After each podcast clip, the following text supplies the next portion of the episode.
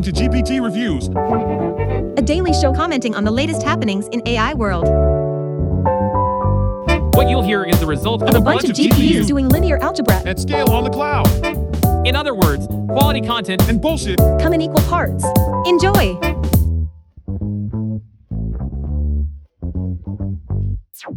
Welcome to GPT Reviews, your favorite AI news show. Moi, Giovanni Pete Tizzano, aka GPT. What's up, my geeky baldies? It's October 16th, 2023, and we're here to deliver the latest on artificial intelligence with news and research. Did you know pretzels with no salt are called baldies? Speaking of baldies, we've got my collaborators, Robert, my trusted analyst with a keen eye for detail and juicy data, Olivia, the cyber explorer who finds the craziest and quirkiest AI stories out there, and Belinda, our very own AI research expert. Today, we'll keep it real with Adobe's generative AI video manipulation and In the Wild Chat's latest data on ChatGPT interaction logs. Now, enough with the chit chat, let's dive into the news. So here's our theme.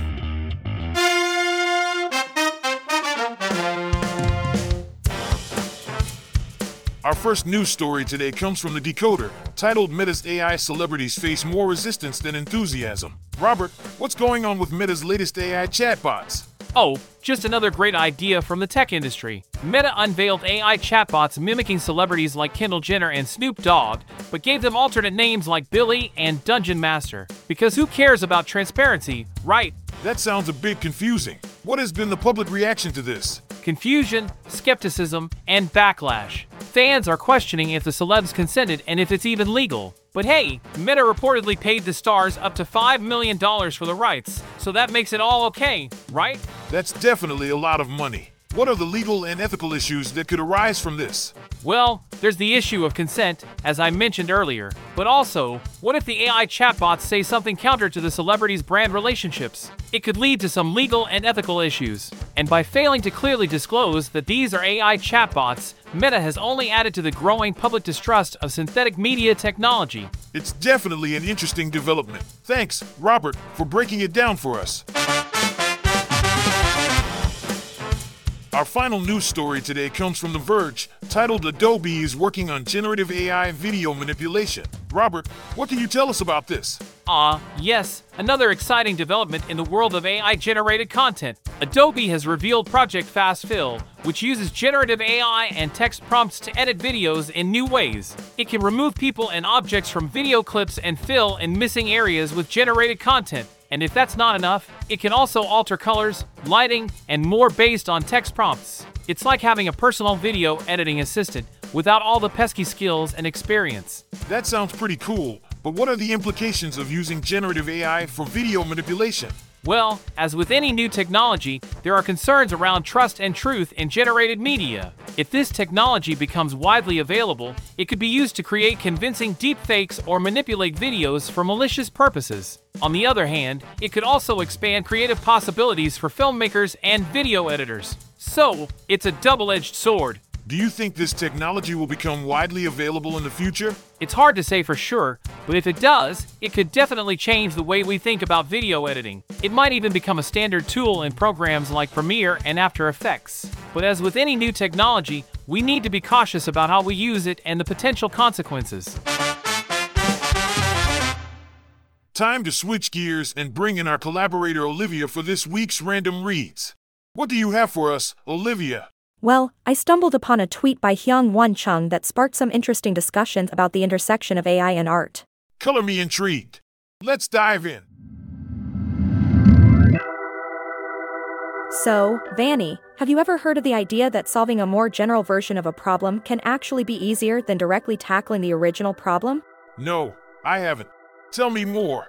Well, there's a tweet by Hyung Won Chung that says just that. He argues that attempting a more general problem can lead to a more scalable method and even suggests that aiming for superintelligence may be an easier way to achieve general intelligence than trying to mimic human intelligence. That's a really interesting idea. Can you give me some examples of how this approach has been used in practice? Sure, Chung gives examples in natural language processing and machine translation. Instead of directly working on machine translation, some researchers have worked on a general problem of learning all languages. This approach has led to more scalable models like MT5. That's fascinating. So, do you think this approach could be applied to other fields beyond AI? I think so. The idea is that by attempting a more general problem, you're encouraged to come up with a more general and simpler approach. This could lead to more scalable solutions in fields like healthcare or transportation. Wow, I never thought of it that way. Thanks for sharing this tweet with us, Olivia. No problem, Vanny. And don't forget, listeners can find the link to the original tweet in the podcast description. And now, it's time for our fake sponsor. With Jane and Luke. Luke, have you noticed how difficult it is to stay awake during those boring meetings? Yeah, it's a struggle. Why do you ask? Well, I found this amazing product called Stay Alert that's perfect for us. Stay alert? What's that? It's a new type of energy drink. But here's the kicker it makes you feel wide awake, but with none of those pesky health benefits. None of the health benefits? That's right. The only benefit you'll get is from being awake during those long, monotonous meetings. I don't know. Jane, that doesn't sound very safe. That's the beauty of it. It's not safe, but it's certainly exciting. I'm not sure I want to risk my health for some excitement. But wait, there's more. If you act now, you'll get a BOGO deal. Okay, I'm in. That's the spirit. With Stay Alert, your meetings will be a walk in the park. I won't be able to sleep for days, will I?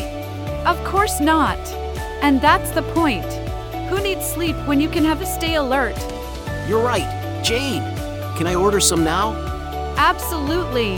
The number is 888 Stay Alert. Thanks, Jane. You're a lifesaver. No problem, Luke. Just doing my job.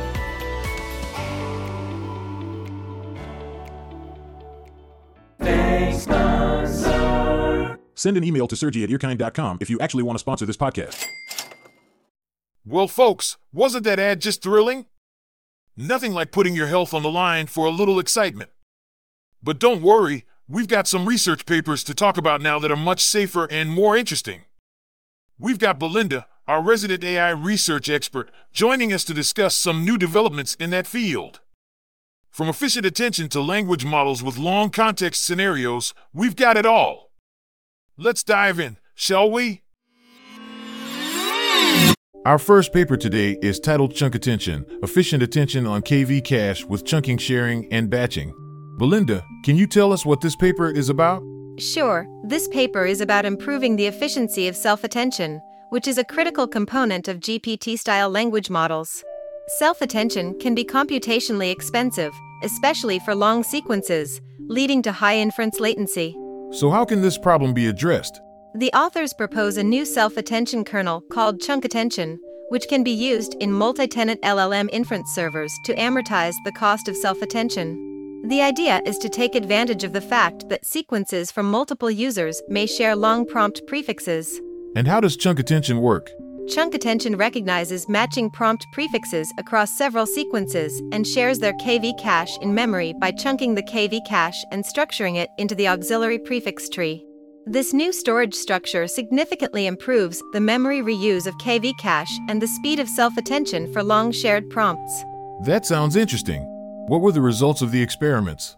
The experiments showed that chunk attention can speed up self attention of long shared prompts by 1.6 to 3 times, with lengths ranging from 1024 to 8192. Well, it seems like chunk attention could be a useful tool for improving the efficiency of self attention in GPT style models. Our second paper today is titled In the Wild Chat 570K ChatGPT Interaction Logs in the Wild. Belinda, can you give us an overview of what this paper is about? Absolutely. This paper is about the lack of public datasets that showcase how chatbots, like GPT 4 and ChatGPT, are used by a real population of users.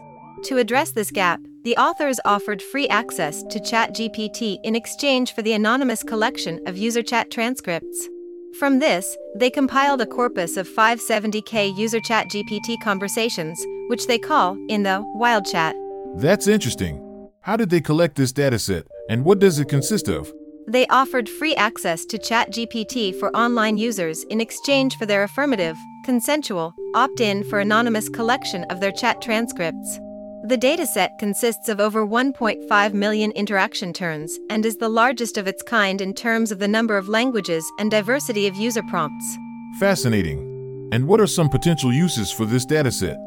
Well, the authors found that a majority of the potentially unsafe use is produced by users attempting to jailbreak the model using prompts posted on online platforms.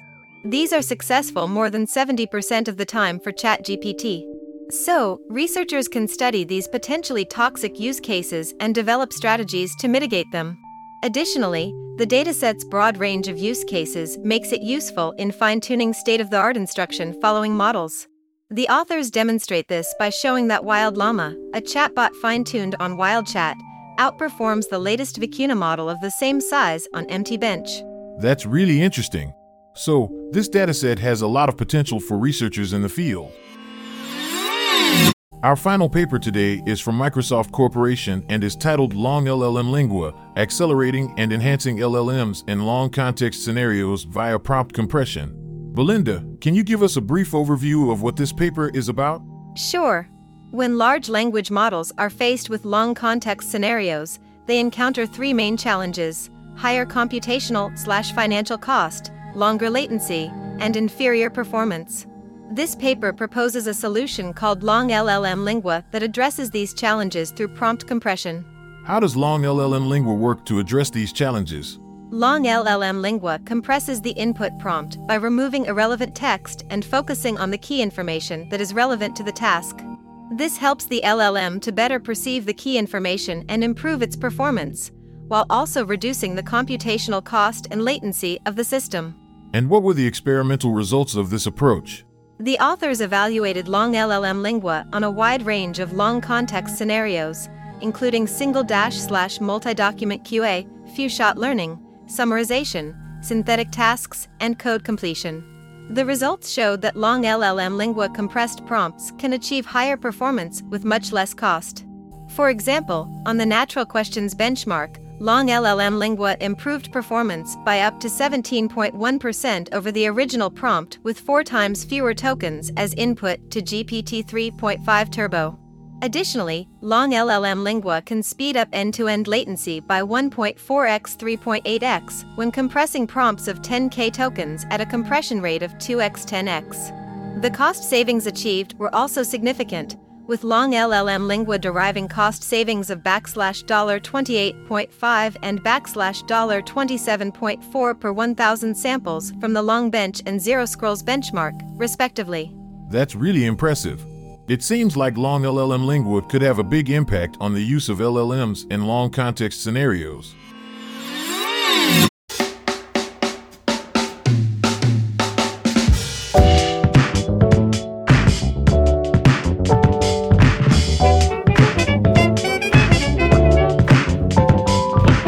Hey, hey, hey, my dear friends. Unfortunately, it is the end of the show. I know, I know, I can hear you sighing. Don't worry, you can always hear me if you follow the podcast. I'd like to thank my loyal listeners. You're the reason I come back week after week. I'm kidding. You're just a bunch of internet trolls who can't get enough of my voice. I couldn't have done it without my team Robert, Olivia, and Belinda. Your insights, curiosity, and dedication contributed to the insights I shared with you today. Don't forget to check the episode description for links to the topics we covered today. You won't want to miss a thing. And finally, before I say goodbye, I have a joke to leave you with. Why do Java programmers have to wear glasses? Because they don't see sharp. Send me your love or hate mail at email protected. Looking forward to hearing from you. Till next time, ciao!